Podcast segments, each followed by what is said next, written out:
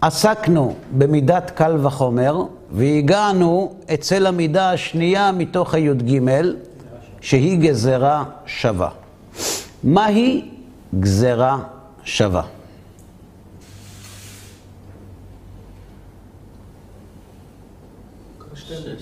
אה? שתי מילים אותו דבר. שתי מילים אותו דבר. ו?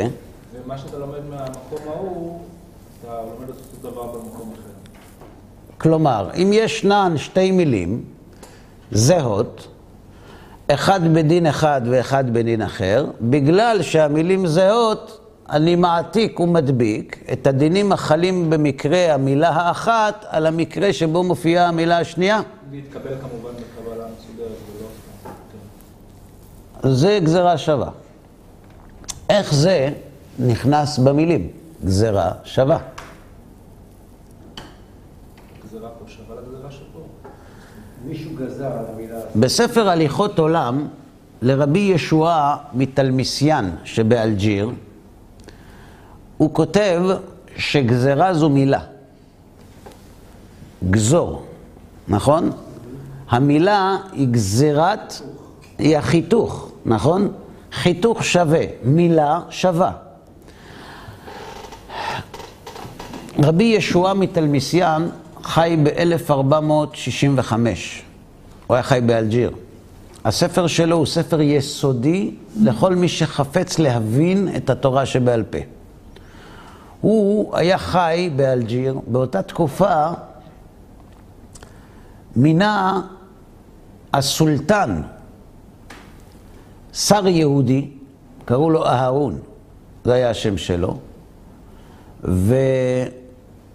והמוסלמים נטרו לו טינה והעלילו שאחד מקרוביו של אותו אהרון פגע בקדושת האסלאם, פרצו פרעות ורציחות גדולות בפס שבמרוקו, והתפשטו, והעמידו את השר היהודי לדין והרגו אותו, בסוף הרגו גם את הסולטן, והפרעות התפשטו והוא ברח לטוליטולה. איפה זה? ספרד. אה? ספרד. והגיע אצל הנשיא היהודי, קראו לו דון וידל, והוא עודד אותו לכתוב את הספר הליכות עולם. כך נולד הספר.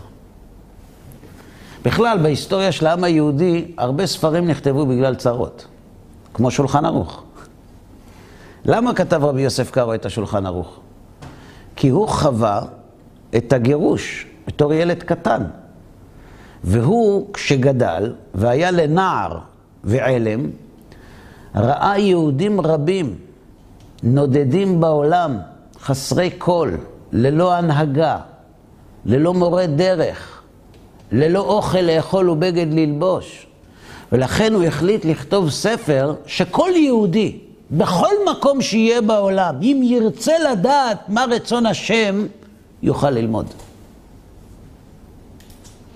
בכל מקרה, הוא שם כותב שגזרה שווה, המילה השווה, וזה הלכה למשה מסיני, שאיפה שיש מילה שווה, שעובר במסורת, כמו שאמרת בצדק, כי אין אדם דן גזרה שווה מעצמו, כי אין כאן היגיון, אין כאן לוגיקה. יש כאן דמיון בין מילה למילה, נו, אז מה? אז במקרים מסוימים, איפה שיש לנו מסורת, אנחנו מעתיקים את הדין שנתגלה היכן שהופיעה המילה הזהה, ומלבישים אותו על דין שבו נתגלתה המילה, אבל לא נתבהר הדין כפי שנתבהר במקור השני. לדוגמה,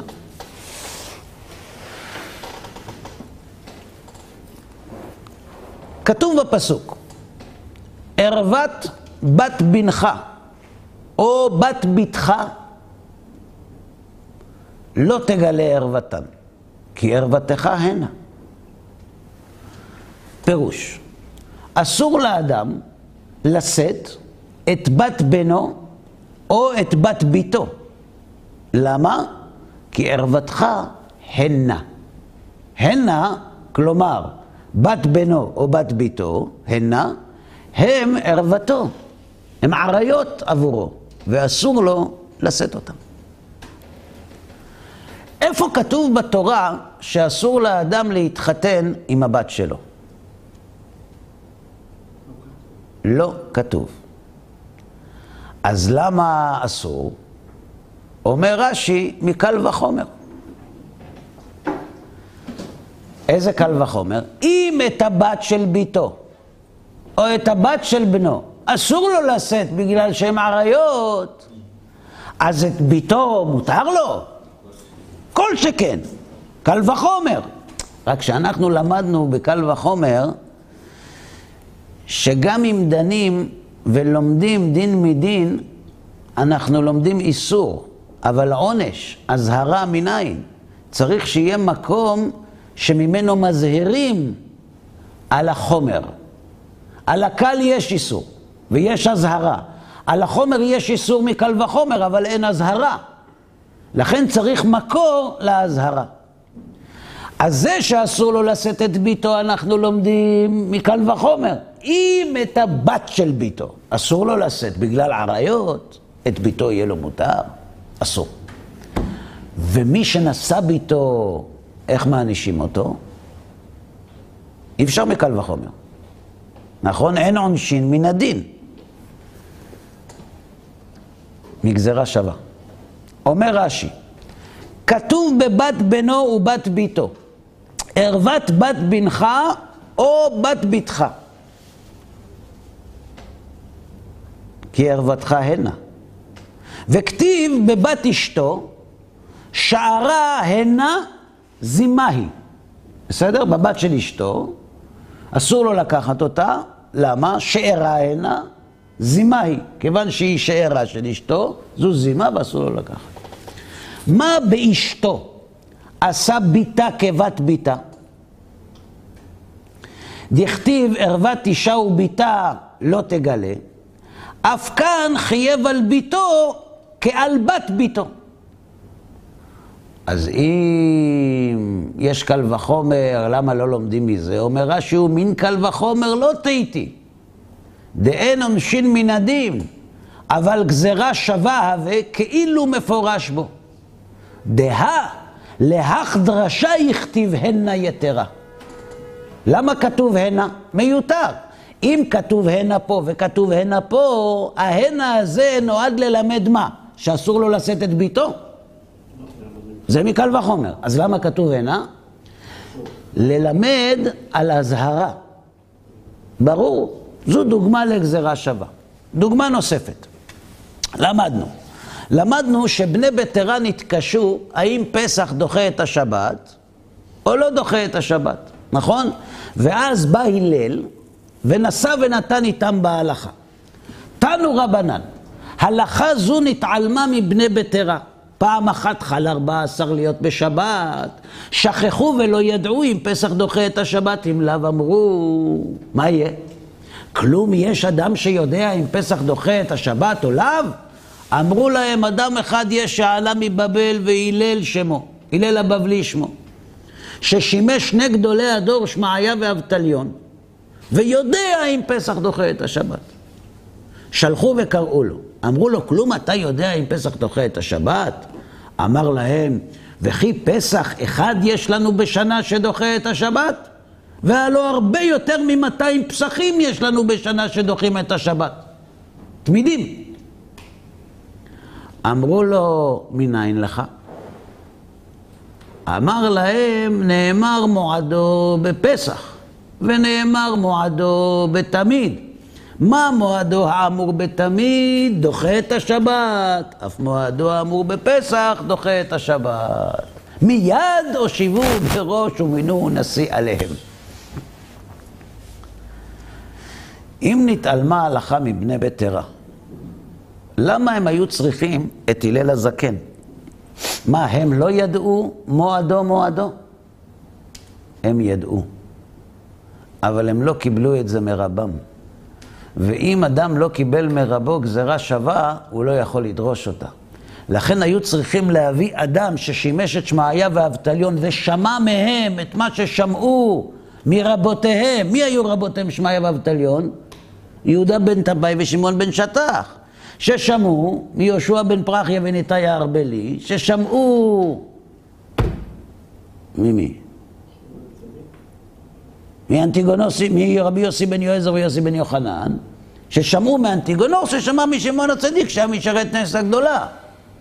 וזה עבר מדור לדור, ואת זה הם חיפשו. אז מי לימד אותם שהם ידעו את זה? הם שמעו מי מי? מאנשים שאומרים שהלל הזקן אמר מועדו מועדו. הוא אמר. אנחנו לא שמענו את זה מרבותינו. לכן הם לא היו יכולים לדרוש, כיוון שאין אדם דן גזירה שווה מעצמו. אבל הלל ששימש שני גדולי הדור שמעיה ואבטליון, קיבל מהם את הגזירה השווה של מועמד, הוא יכול לדרוש אותה. ברור. אומר רבי דוד ניטו, גזירה שווה.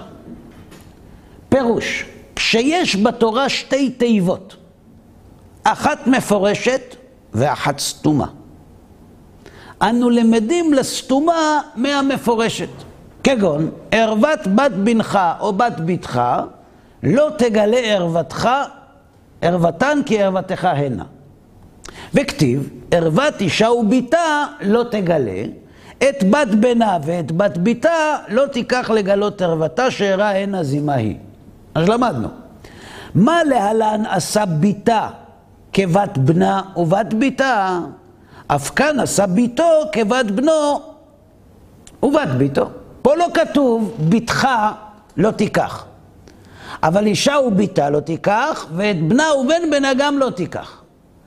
אז כיוון ששם נאמר הנה, ופה נאמר הנה, ושם כתוב שגם את הבת אסור, גם פה את הבת אסור.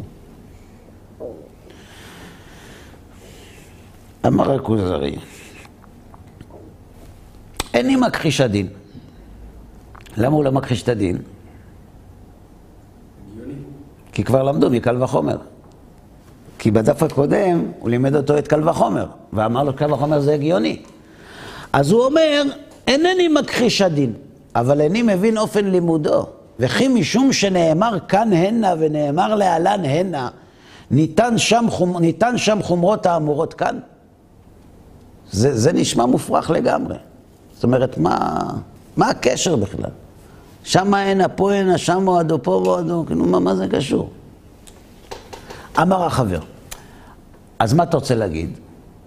מה נפשך לומר בנידון הזה? לא, בסדר, אוקיי, זה לא נשמע לך הגיוני. נו, אז מה אתה רוצה להגיד?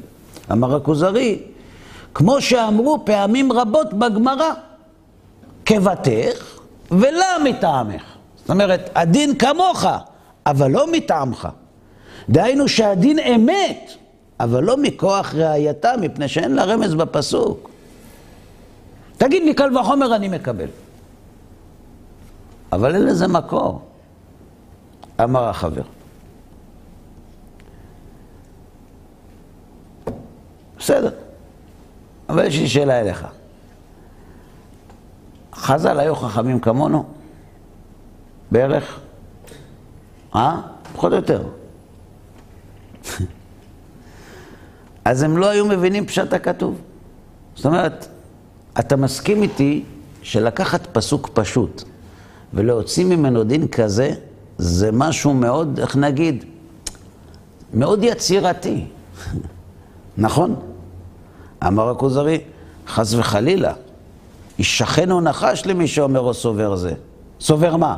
שלא מבינים את פשט הכתוב. בטח שהם הבינו.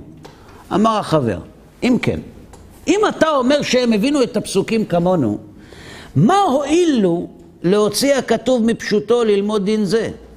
שהרי אין בגזרה שווה לא חוכמה ולא פלפול, ולא יצא להם ממנה גדולה וכבוד, ובמקרים מסוימים גם זה נותן מקום לכופרים בקעה להתגדר בה. בשביל מה הם עושים את זה? מילא קל וחומר, הוא יושב, הוא אומר לו הרי זה כהרי זה, הצד השווה שבהם, זה, אני מבין. אבל בגזרה שווה אין, אין ביטוי אישי, אין מקום ליצירתיות.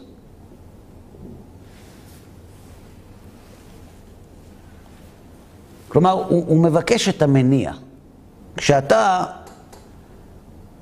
כשאתה חוקר פשע, להבדיל, ואתה חושד במישהו, כדי לבסס את החשד אתה זקוק למניע.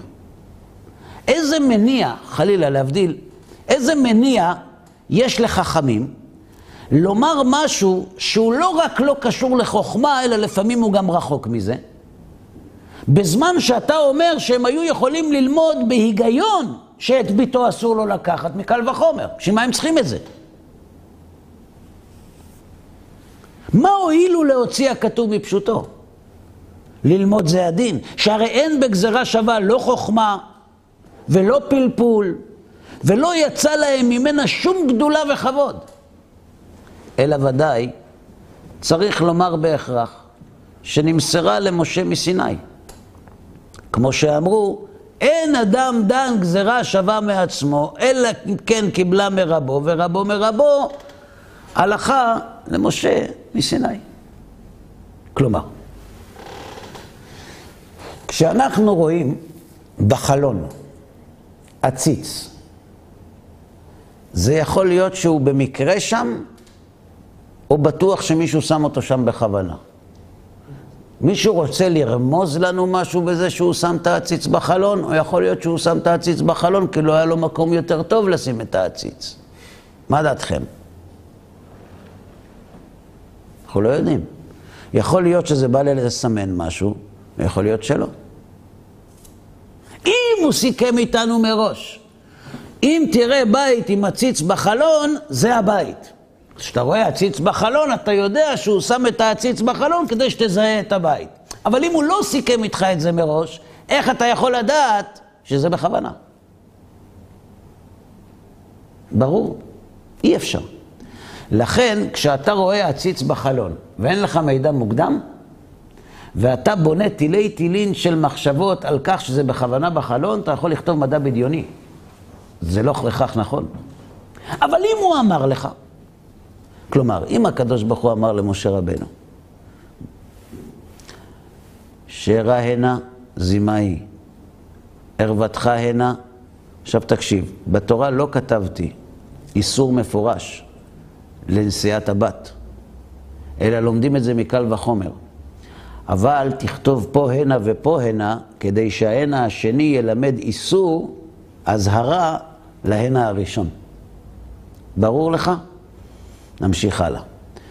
כתוב בתמיד במועדו. בפסח לא כתוב. כתוב במועדו, אבל אנחנו לא כותבים במפורש אם זה דוחה את השבת, נכון? כמו שלמדנו. למה תכתוב במועדו פה ובמועדו שם? אני אגיד לך למה. כי פסח, כמו תמיד, שניהם דוחים את השבת. זה אני מלמד אותך. זה לא כתוב במפורש. וגם אם יגידו קל וחומר, כמו שניסה הלל הזקן להגיד להם, אפשר לפרוח אותו. לכן, מי שירצה להתעקש ולומר שאין מקור בתורה שפסח דוחה את השבת, הוא יכול. לכן תכתוב פה במועדו ופה במועדו, ואני אומר לך שהמועדו הזה הוא מיותר והוא נכתב כדי ללמד שגם פסח, כמו תמיד, דוחה את השבת. עכשיו לך תלמד אותם את שתי ההלכות האלה. משה רבנו הולך לבני ישראל ואומר להם ככה, במועדו נאמר. אומרים לו, רגע, ו... ומה קורה אם פסח יוצא בשבת? הוא אומר, השם אמר שגם אם זה יוצא בשבת מקריבים. אמרו לו, מאיפה אנחנו לומדים את זה? אז הוא אומר להם, ככה השם אמר לי. כן, אבל איפה זה כתוב בתורה? אז הוא אומר להם, אני אגיד לכם איפה זה כתוב. נכון בתמיד כתוב במועדו? נכון בפסח כתוב במועדו? אתה יודע למה זה כתוב? השם אמר לי שלכתוב את זה אותו דבר כדי שנלמד שכמו תמיד דוחה את השבת, גם פסח דוחה. אתה אומר להגיד סוגים עם מידות, אתה אומר את זה בסוף, לא? בסדר. בערבות מואב, כן. בערבות מואב, כך כותב הנציב. זאת אומרת, גזירה שווה זה, תקשיבו, אם תראו בית שבכל חלון יש עציץ, זה הבית. כשאתם רואים את העציץ, מישהו אומר לכם, איך אתה יודע שזה הבית? אתה אומר לו, תראה, יש פה עציץ ויש פה עציץ. נו, אז אני אומר לך שזה הבית, כי פה יש עציץ ופה יש עציץ. אז הוא מסתכל עליך ואומר שאתה לא שפוי. מה שהוא לא יודע זה שלפני שבאת, סיכמו איתך בטלפון שאם תראה בית שבכל מקום יש עציץ, זה הבית. עכשיו זה ברור. עכשיו ברור למה דווקא המידה הזאת דורשת טלפון מוקדם? אלא אם כן קיבלה מרבו, ורבו מרבו הלכה למשה מסיני. וזה שונה מקל וחומר. קל וחומר אתה יכול לעשות. זה קל, זה חמור, לא הרי זה כהרי זה, הצד השווה שבהם, אתה יכול לעשות, כי זה הגיוני. זו לוגיקה. אבל גזירה שווה לא קשורה ללוגיקה. אומר לו החבר, מה הועילו להוציא הכתוב מפשוטו, ללמוד זה הדין? שהרי אין בגזירה שווה לא חוכמה ולא פלפול, ולא יצא להם ממנה גדולה וכבוד, רק נזק יצא להם מזה. שמה הם אומרים את זה? כי גזירה שווה זה אחת מי"ג מידות שמשה רבנו לימד את בני ישראל. ברור? נמשיך הלאה. גם בגזרה שווה יש כללים. אנחנו אומרים שאדם דן גזרה שווה מעצמו או לא דן גזרה שווה מעצמו? לא, לא דן. אז פה יש שאלה. איך חז"ל חולקים האם גוזרים גזרה שווה או לא? מובנת השאלה? אם הם לא קיבלו אותה מרבם, שקיבל מרבו, שקיבל מרבו עד משה רבנו, איך הם יכולים לגזור? ואם הם כן קיבלו, אז למה יש כאלה שאומרים שאי אפשר לגזור? השאלה ברורה? כן או לא? לא צריכה להיות בכלל העניין של... אתה מחפש את התשובה עכשיו, או שאתה עסוק בלהבין את השאלה? מה אתה חושב שהבנת נכון? תסביר. בגלל שברור שגזירה שווה מתקבלת רק כאשר היא עברה בדורות, אני פה בכלל שאלה שצריך לגזור או לא לגזור, זה ברור שזה ככה. לגזור שזה רק שזה, שאדם לא דן את זה מעצמו, כי זה... כי אדם לא ידון סתם משהו שהוא... כאילו, זה הדרך היחידה לקבל אותו זה רק מקבלה. אז למה הם מתווכחים? זו השאלה למה מתווכחים. זה- זה תשובה. יש שני הסברים. צריך להבין, כשהתלמידים קיבלו מרבותיהם גזירה שווה, מה הם קיבלו? יש שתי אפשרויות. הם קיבלו מרבותיהם את הדין הנלמד ואת הדין המלמד. מתמיד, מקורבן תמיד, לומדים על קורבן פסח. כמו שקורבן תמיד דוחה את השבת, קורבן פסח דוחה את השבת. אבל הם לא קיבלו מרבותיהם את מועדו מועדו. זאת אומרת, לימדו אותם רבותיהם מאיפה לומדים שפסח דוחה שבת? מקורבן תמיד. מאיפה אתה יודע, כבוד הרב? משה רבנו. בסדר? אז האם אנחנו יודעים שפסח נלמד מקורבן תמיד? יפה. אבל באיזה מילים זה מופיע? לא אמרו להם. ואז במקרה כזה, אפשר שהם חולקים מאילו מילים אפשר ללמוד את הדין שהם קיבלו. אבל בדין עצמו הם לא חולקים. זאת אומרת ככה, אין מחלוקת שפסח דוחה את השבת. מאיפה לומדים את זה? מקורבן תמיד. אבל הם לא קיבלו את המילים ששם עושים את החיבור מועדו מועדו. אז הם יכולים להגיד, אה, אני אומר, לומדים את זה פה בין הארבעים, פה בין הארבעים. והוא אומר, לא, אני לומד את זה ממועדו מועדו. אין להם קבלה על המילה הזהה, אבל יש להם קבלה על הדין הזהה. ברור? זו אפשרות אחת. אפשרות שנייה, הם קיבלו מרבותיהם את המילים שמהם לומדים גזרה שווה. שמעיה ואבטליון אמרו להלל, תדע לך, יש שתי מילים שקיבלנו מרבותינו הלכה למשה מסיני, שלומדים מהם גזרה שווה. בקורבן תמיד ובקורבן פסח, בשניהם נאמר מועדו, תדע לך שהמילים האלה הזהות הם מקור של גזרה שווה. תזכור את זה, כדי שכשתעביר את זה לתלמידים שלך לא יהיה נתק, כי אם יהיה נתק לגזרה שווה אפשר להחזיר אותה, עם הדין עצמו גם. בלי הדין. בלי הדין? מועדו, מועדו זה גזרה שווה. ואין אפשרות השלישית. רגע. אבל לא גילו להם את הדין. במקרה כזה, אפשר שיחלקו בדין, נכון? אך לא במילים שמשמשות לגזרה שווה. בסדר?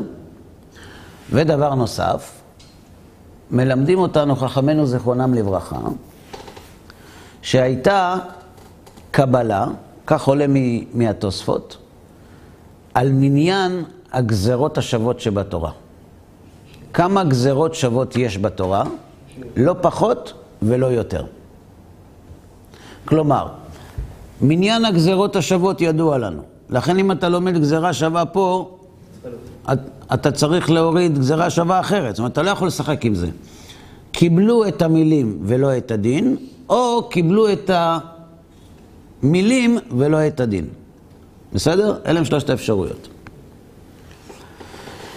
יש עוד כמה מגבלות בגזרה שווה, שזה גזרה שווה מופנה. מהי גזרה שווה מופנה? שמעתם את המונח הזה? לפני שדורשים גזרה שווה, צריך לבחון את המצב של המילה. כלומר, על איזה סטטוס היא נמצאת? פנויה? לא פנויה? כבר לומדים ממנה משהו? עוד לא למדו ממנה כלום? האם היא משמשת לדרשה אחרת? ובעניין הזה גם קיימות שלוש אפשרויות. מופנה משני צדדים, שתי התיבות פנויות ללמוד, הנה, הנה, שתיהן מילים נקיות, לא למדו מהם כלום, והן לא משמשות לשום לימוד אחר, והכלל הזה קובע שכדי לדרוש מילה היא חייבת להיות פנויה לדרשה הזאת. בסדר? זאת אומרת, גזירה שווה מופנה משני צדדים, לכל הדעות לומדים אותה. אם ההנה וההנה פנויות, לכל הדעות המילים האלה משמשות לגזירה שווה. מה אתה רוצה? משהו פה לא ברור לי. מה לא ברור? מה, זה פניות? הרי לא, עושים, לא, לא לומדים את הגזירה שווה, הגזירה שווה באה מלכתחילה. נכון. ואחרי זה באים כל שאר הגזירות, אז אף אחד לא ישתמש בגזירות אחרות על מילים... אנחנו מדברים על מקרה שבו יש לנו את הדין ואין לנו את המילים. בסדר? יופי. איפה שיש לנו דין? פסח דוחה שבת. מאיפה לומדים? אנחנו לא יודעים. תגיד, סרקנו במחשב, ראינו גם בתמיד, גם בפסח כתוב מועדו. תגיד, למדנו משהו ממועדו? כלום. לא לומדים מזה ולא מזה. פנויות, משני צדדים, אפשר ללמוד מזה. כנראה זה זה. כנראה זה זה מה? המקור בתורה, לא הדין. הדין עובר בקבלה. מה זה מופנה מצד אחד? שרק אחת המילים פנויה ללימוד, ואילו השנייה כבר משמשת ללימוד אחר. גם במקרה הזה לומדים ודורשים מהמילה. אבל אם יש להשיב עליה, אפשר להשיב כמו במידת קל וחומר. על ידי מציאת מעלה בלמד או חיסרון במלמד. כלומר, אם יש לך מילה אחת, אם ממועדו אחד לומדים משהו וממועדו אחר לא לומדים משהו, אם אני אצליח להראות שיש הבדל של קל וחמור בין שני המקורות, אי אפשר להשתמש במילה. הדין עדיין קיים, אבל במילה אי אפשר להשתמש. שוב, מתי, במה המקרה שאי אפשר להשתמש? כשאפשר להשיב על אחת המילים שמייצגות דין שהוא שונה מהדין השני. מה לא ברור? מילה אחת תפוסה, אז מתי אתה יכול להשתמש בתפוסה ומתי אתה לא יכול להשתמש בתפוסה? אתה לא יכול, לאחת השיטות אתה לא יכול להשתמש בשתי מילים כשאחת מהן תפוסה, כשאפשר להשיב על המילה ולומר שאי אפשר ללמוד מפה על פה, כמו בקל וחומר, שאי אפשר ללמוד מפה על פה, כי לא הרי זה כהרי זה. זאת אומרת, אם זו הייתה המילה, לא היינו יכולים ללמוד ממנה. אבל הדין קיים. שיסתדר לך ממש טוב בין כן. שני הצדדים. ויש גזרה שווה שאינה מופנה כלל. שכל מילה משתי המילים כבר משמשות ללימוד של דבר אחר. אז יש לנו מופנה משני צדדים, מופנה מצד אחד ולא מופנה כלל. ברור. אבל המידה הזאת, לא מוצאים אותה יותר מדי. כי ברמה המעשית, בבית המדרש עוסקים בשקלא וטריא. ולכן יש, אנחנו פוגשים דיון בענייני גזרה שווה, או כי המילים לא נמסרו, או כי המילים נמסרו והדין לא נמסר. אבל ברוב המקרים העיסוק של חכמי ישראל בי"ג מידות זה דווקא במידות האחרות ולא במידה הזאת.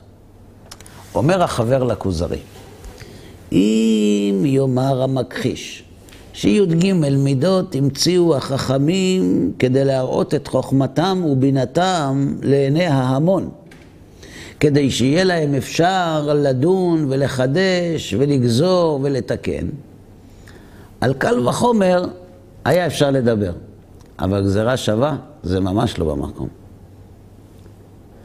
כי אם הם המציאו את זה, זו מידה שהייתה מקוממת עליהם בעטייה את כל הציבור. מה זה הדבר הזה? הנה, הנה, זה אסור, זה אסור. עכשיו, הולכים להרוג בן אדם. באים קרובי המשפחה שלו, אומרים, איפה כתוב בתורה? נכון, כתוב בתורה, מקל וחומר לומדים, נניח שמקבלים את הקל וחומר, מקל וחומר לומדים שאסור לו לשאת את ביתו. אבל אין אזהרה, ואתם אמרתם שאם אין אזהרה אפשר להרוג. יושב הרב, אומר לו, הנה, הנה, לגזרה שווה. גזורו. זה? זה יביא התקוממות.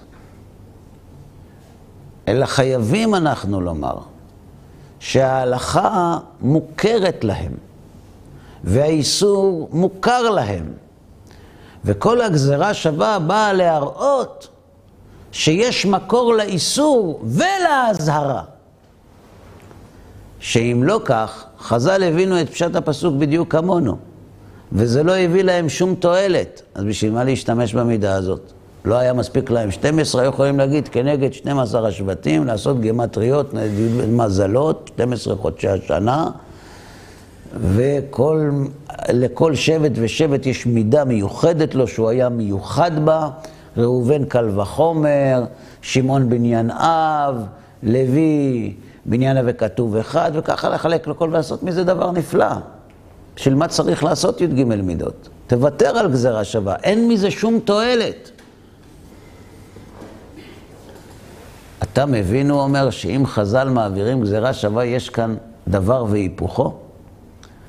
אולי בגלל שבי"ג המידות יש גזירה שווה, זה רק מוכיח שחז"ל לא חס ושלום בדו מליבם את י"ג המידות, כי אם הם היו עושים את זה, המידה הראשונה שהם היו מזיזים לצד ומחביאים, זו דווקא גזירה שווה.